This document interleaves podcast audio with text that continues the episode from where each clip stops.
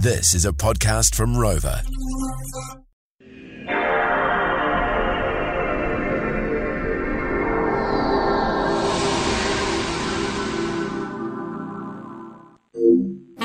This podcast is brought to you by the most broke thing in New Zealand, the McDonald's ice cream machine. Hello there, Duncan Hyde, Jay Reeve. Welcome to Not For Radio for Wednesday here in New Zealand. Like this. Bit of Yaz flute. Oh, a bit of smooth sax. I don't think there's any flute in there, is there? No. Okay, so I'm going to start with funny. This is Jim Gaffigan, and he's a comedian. He's explaining why his shots are just bad. Okay. Mostly the people that are drunk in bars are drunk because they're drinking shots. And really the only time to ever drink a shot is never. No one's ever drank a shot and then done something they're proud of. Like, oh, I got wasted last night and then I went out and built some low-income housing. That never happens. You always wake up the next day and you're like, I need a new identity. Maybe two of them. Because if you're drinking shots, it's either your birthday or you're trying to forget you were ever born. There is something honest about a shot. It's like, I want to get right to the embarrassing part of the night. Right to pants off. But we don't even drink shots. We take them like they're medicine. This will cure my normal behavior. Whenever you ever had shots and gone out and built some low-income housing. So good. Speaking of jokes, Daz Mac messaged us on Facebook with this one here. A man is cheated on by his wife. He is devastated. He hears that there is a wise monk who lives in the mountain, up the mountain. He decides to consult him. A few days after travelling, he meets the wise monk. I spend my whole lifetime with her. My life was dedicated to taking care of her. And now she's left me for another bloke. I don't know what to do. The monk gives him a cookie and goes, why don't you eat this? After finishing eating, he goes, whew, that cookie was delicious. Yes, answers the monk. Do you want another one? Sure, says the bloke. The monk looks him in the eye and says, do you see a problem here? The man thinks for himself for a little while and then speaks slowly. I guess human nature is greedy, you know? You get one, then you want more, maybe a new one, maybe a bigger one. It's never enough. And nothing lasts forever. Everything is finite. We should be aware of this and not be disappointed. The monk shakes his head and goes, no, I mean, stop eating biscuits, you fat fuck. Well done. Nice. I enjoyed that. Shit, fuck, motherfucker, fuck face, piss. Ever Veeted your nuts before? I mean, that's why we're heading down this track. Nah. I thought about it. Never did. It just seemed like quite a burny substance, you know, from like a couple of the boys had done it, and it just seemed like a bit of a nightmare. It dissolves here, so Veet isn't amazing for your skin, I don't assume. Yeah, as a young buck, I went through a phase where I would really clean up the downstairs, and it would just look like, you know, when you come to the bottom of a tree and every now and again a baby bird falls out of it with their little swollen eyes. For whatever reason, I was going for that look and succeeded. And I had it. This was at my parents' place. And I left it because I was like a teenager, like 16, 17, whatever it was. And then I returned sometime later. It might have been quite some time later. And I dug it out and I was like, yeah, buddy. And you get the old bloody Veet out again. And so it's generally like a 2 minute, lather up, 2 minutes, hop into the shower, and it just like washes off. And that's how you're supposed to do it. Yeah. And it's like, phew, cheapest creepers.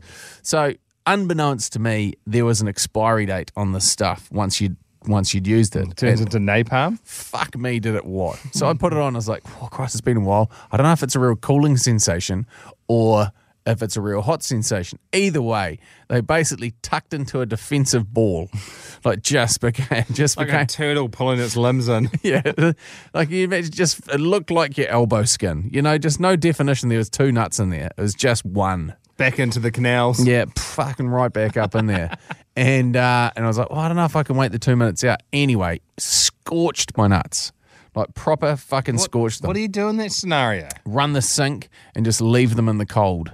Just like any burn. It was a chemical burn on my twins. Oh, far out. I'm not saying that's why we had to go through IVF, but I'd say it was a contributing factor. Man. So there's a bloke, and I haven't seen this before, Scott Kent, thanks mate, sent it to us on Facebook, I believe it was. There's a bloke that's given his review, your review, great. And this bloke's also come unstuck by using some Veet hair removal, so I thought I'd read it for you. To haven't been told by my danglies, look like an elderly Rastafarian, I decided to take the plunge and buy some Veet hair removal. An elderly Rastafarian. His previous shaving attempts had only been mildly successful, and I nearly put my back out trying to reach the more difficult bits. Being a bit of a romantic, I thought I would do the deed on the missus's birthday as a bit of a treat. I ordered it well in advance, and working on oil rigs, I considered myself a bit above some of the characters writing previous reviews and wrote them off as soft office types. Oh, my fellow sufferers, how wrong I was. I waited until the other half was tucked up in bed after giving some vague hints about the special surprise. I went down to the bathroom initially. All went well, and I applied the cream and stood waiting for something to happen, and I didn't have to wait long. At first, there was a gentle warmth, which in a matter of seconds was replaced by an intense burning and a feeling I can only describe as being given a barbed wire wedgie by two people intent on hitting the ceiling with my head. Religion hadn't featured much in my life up until that night, but I suddenly became willing to convert to any religion to stop the violent burning around the turd tunnel and what seemed like the destruction of the meat into veg. Struggling not to bite through my bottom lip, I tried to wash the cream off in the sink and only succeeded in blocking the plug hole with a mat of hair. Through a haze of tears, I struggled out of the bathroom, across the hall, into the kitchen. By this time, walking was not really possible, and I crawled the final yard to the fridge in the hope of some form of cold relief.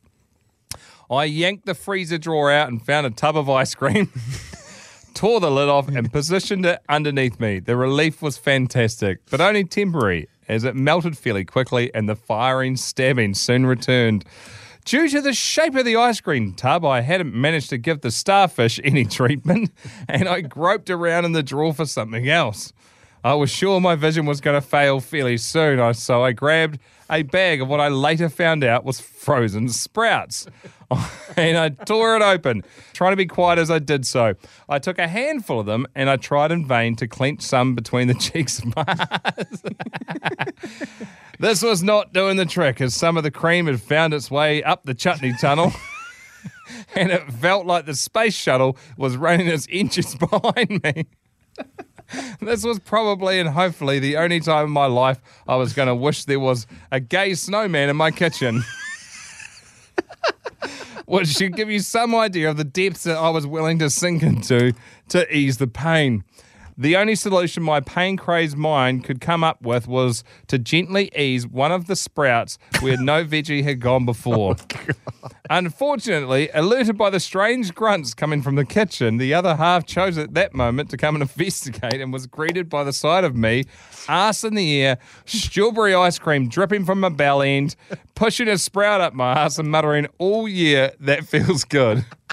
Understandably, this was a shock to her, and she let out a scream, and as I hadn't heard her come in, it caused an involuntary spasm of shock in myself, which resulted in the sprout being ejected at quite some speed in her direction.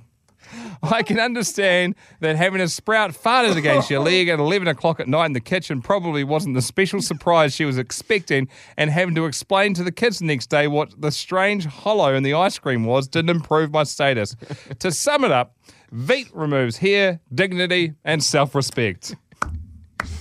I love these tales. They're just amazing. Something written that descriptively. There is, I'll track it down, I think one of the greatest pieces of writing, and I will let you be the judge. And the reason why I say this is it's in the back of a magazine called Monster Children, and it's called Life is Shit by an author called Vaughn Deadly. And fuck me, the best bit of reading I've ever done in my life. Was this the one you got yourself into stitches on the plane, then passed it around the plane and just had the whole plane losing it? Ruined an entire plane. And I still, at the thought of it, as you're reading that, reminded me so much of it. I'll find it, and I'll bring it in, and I will promise to read it to you as some gentle bedtime reading. It's so good. Amazing. So if you got anything similar to that, like obviously we bloody love them, please send it to us, The Rock Drive on Facebook. Geez, we're moving. Oh, can you tell us just quickly? Yes. You mentioned this, so we forgot to mention on the radio show, the new KFC burger. This might have actually been in play in other countries. Got no idea, but it's about to come to New Zealand. It is in other countries. Hang on, let me just say this, so then I don't get in trouble. Wouldn't it be great if KFC brought one of those overseas burgers to New Zealand? My favourite one, which I would love them to bring here, would be the KFC gravy burger. So imagine, if you will, for 1 second, a delicious piece of crispy chicken fillet on one of those tasty, tasty buns, and then on top of that is a hash brown, but not any hash brown. It's a particularly made hash brown, which is scalloped out on the top side so that you could pour that delicious KFC gravy all over it before slapping the bun lid down upon it. Fuck, this is good, eh? Imagine if they called it Gravenaise. Oh, man, how good would that be? Just out there spitballing, just hoping, wishing, that something like that happens next Tuesday in New Zealand. Motherfucker, not for radio. Wouldn't it be great? Also here in New Zealand on the topic of food, the Great New Zealand Toasty Takeover finalists have been selected. There's finalists in Auckland, the Waikato, Bay of Plenty, Coromandel, Rotorua, Central North Island. Ohokune is the only one down there. Brew Union in Palmy North, The Offering in Greytown, Little Nessie Cafe in Nelson, Bears in Christchurch, The Morning Magpie in Dunners, great name, High Country Salmon, Twizel, and Johnny Creamer. The food truck in Frankton, Queenstown. These guys have all made the cut to have the best toasty Sammy. Ah, good. This is a very hotly contested. This is with, correct me if I'm wrong, with McClure's Pickles? Yes. Oh, shit, they're good. Yes, they do. So the one, we're going to go and check out this one, and you can check it out. Just search Great New Zealand Toasty Takeover. It'll come up. We want to go to the one in Auckland that's the Wynyard Pavilion. Have a go at this. Low and slow smoked Wagyu brisket. I hate it already. Massimo's mozzarella, McClure's sweet and spicy pickles, truffle aioli, and Old Yeller habanero mustard. If you're not from New Zealand, then you don't know the pleasure of having habanero, the Old Yeller habanero, which is made by Al Brown, who I'm an unashamed massive fan of. A chef, hunter, gatherer, all-round absolute legend, restaurateur, just fucking champion human. Have we had him on the radio show? No, I don't think we have. Is this your Ray Warren, legendary league commentator rugby, Ray Warren? I get scared to text him. I know I probably should do it tomorrow because State of Origin's on Sunday. Yeah, I think that Rabs is, I reckon that anybody would be afraid of.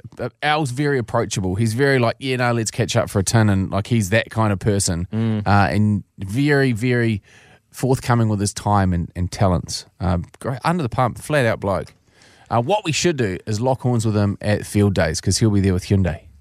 Is he a Hyundai ambassador? Yeah. He ties the whole thing together. Country calendar, Hyundai. Oh, it's bloody good stuff. All right. Why don't you buff him? I would. Jay and Duck, not for radio. We talked about this a while ago on the radio show. Another news story come out over the last couple of days. You've probably seen this if you're part of the UK audience that listens to the Not For Radio podcast.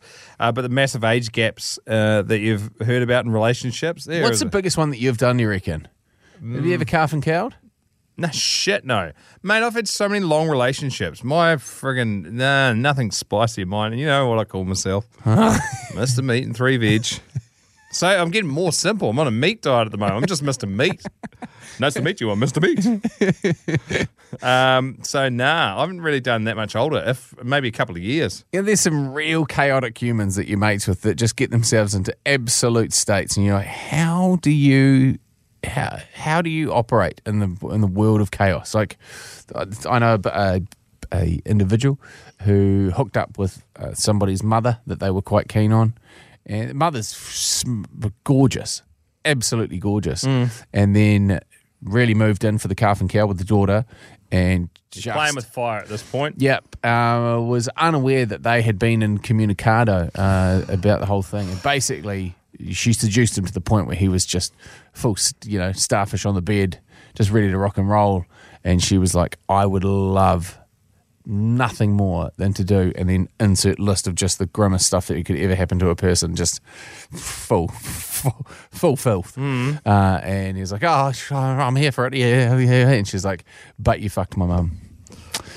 And he reckons it just like evacuation, just blood drained out of his entire body, not just his pecker. And then she came around and chopped his dick off. Yeah, threw it down the incinerator. Heavy story. Yeah, made that weird noise. So this story is out of the UK. A grandmother to 17, she's got 17 grandchildren. Oh, I've seen this. Yeah, she's 61. Cheryl. 61's not that old though.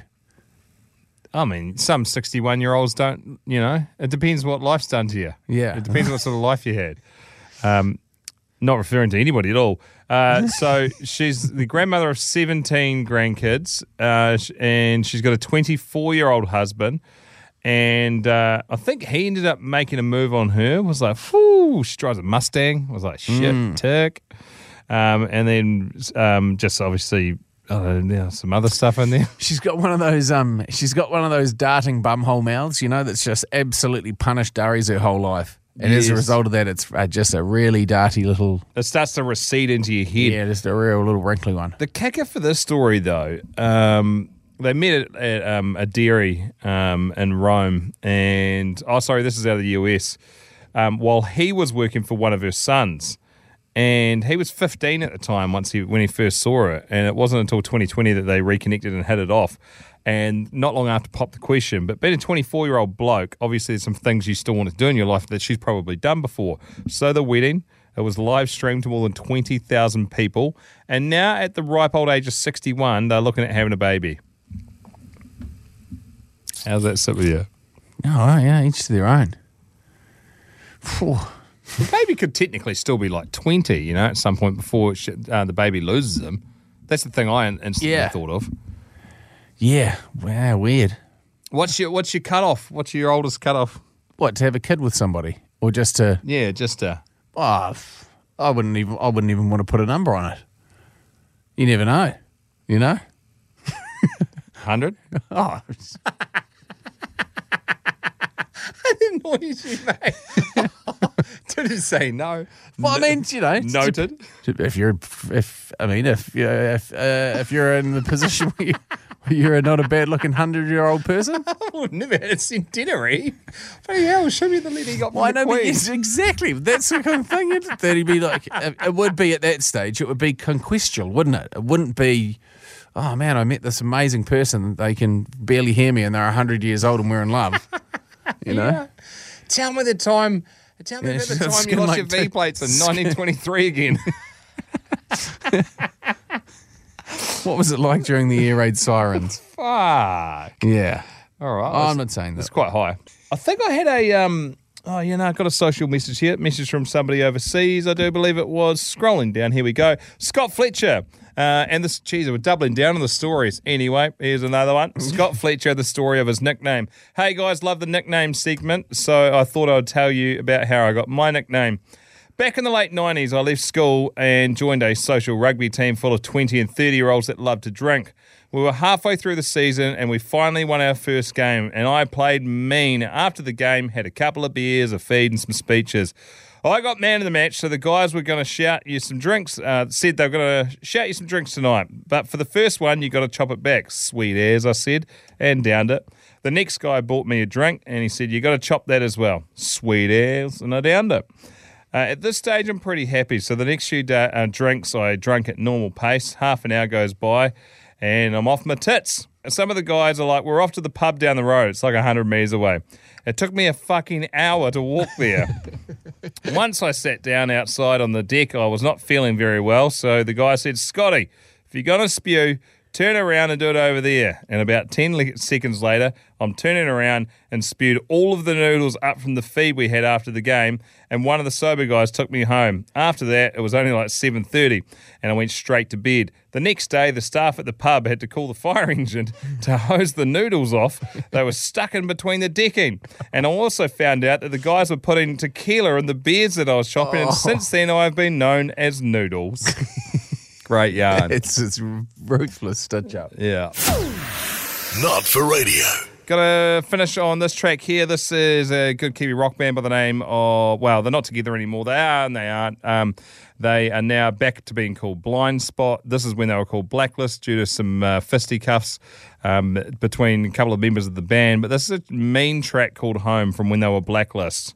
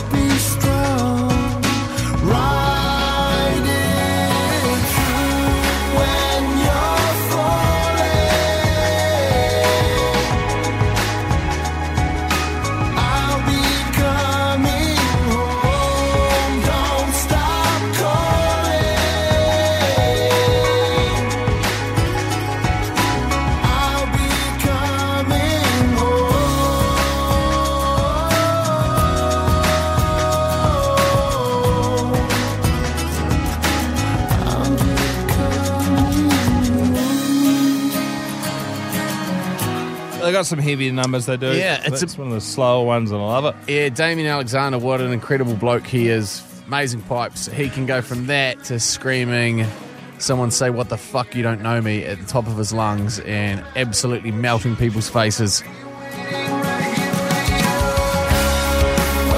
That's Blacklist with two T's if you want to search it up and have a listen. Hey, whatever you're up to for the remainder of your day, we appreciate you for choosing us. You've got limited time in your day, so we do bloody appreciate you. Share us around, let your mates know, that'd be fucking ace. And we'll catch you tomorrow for the Not For Radio podcast.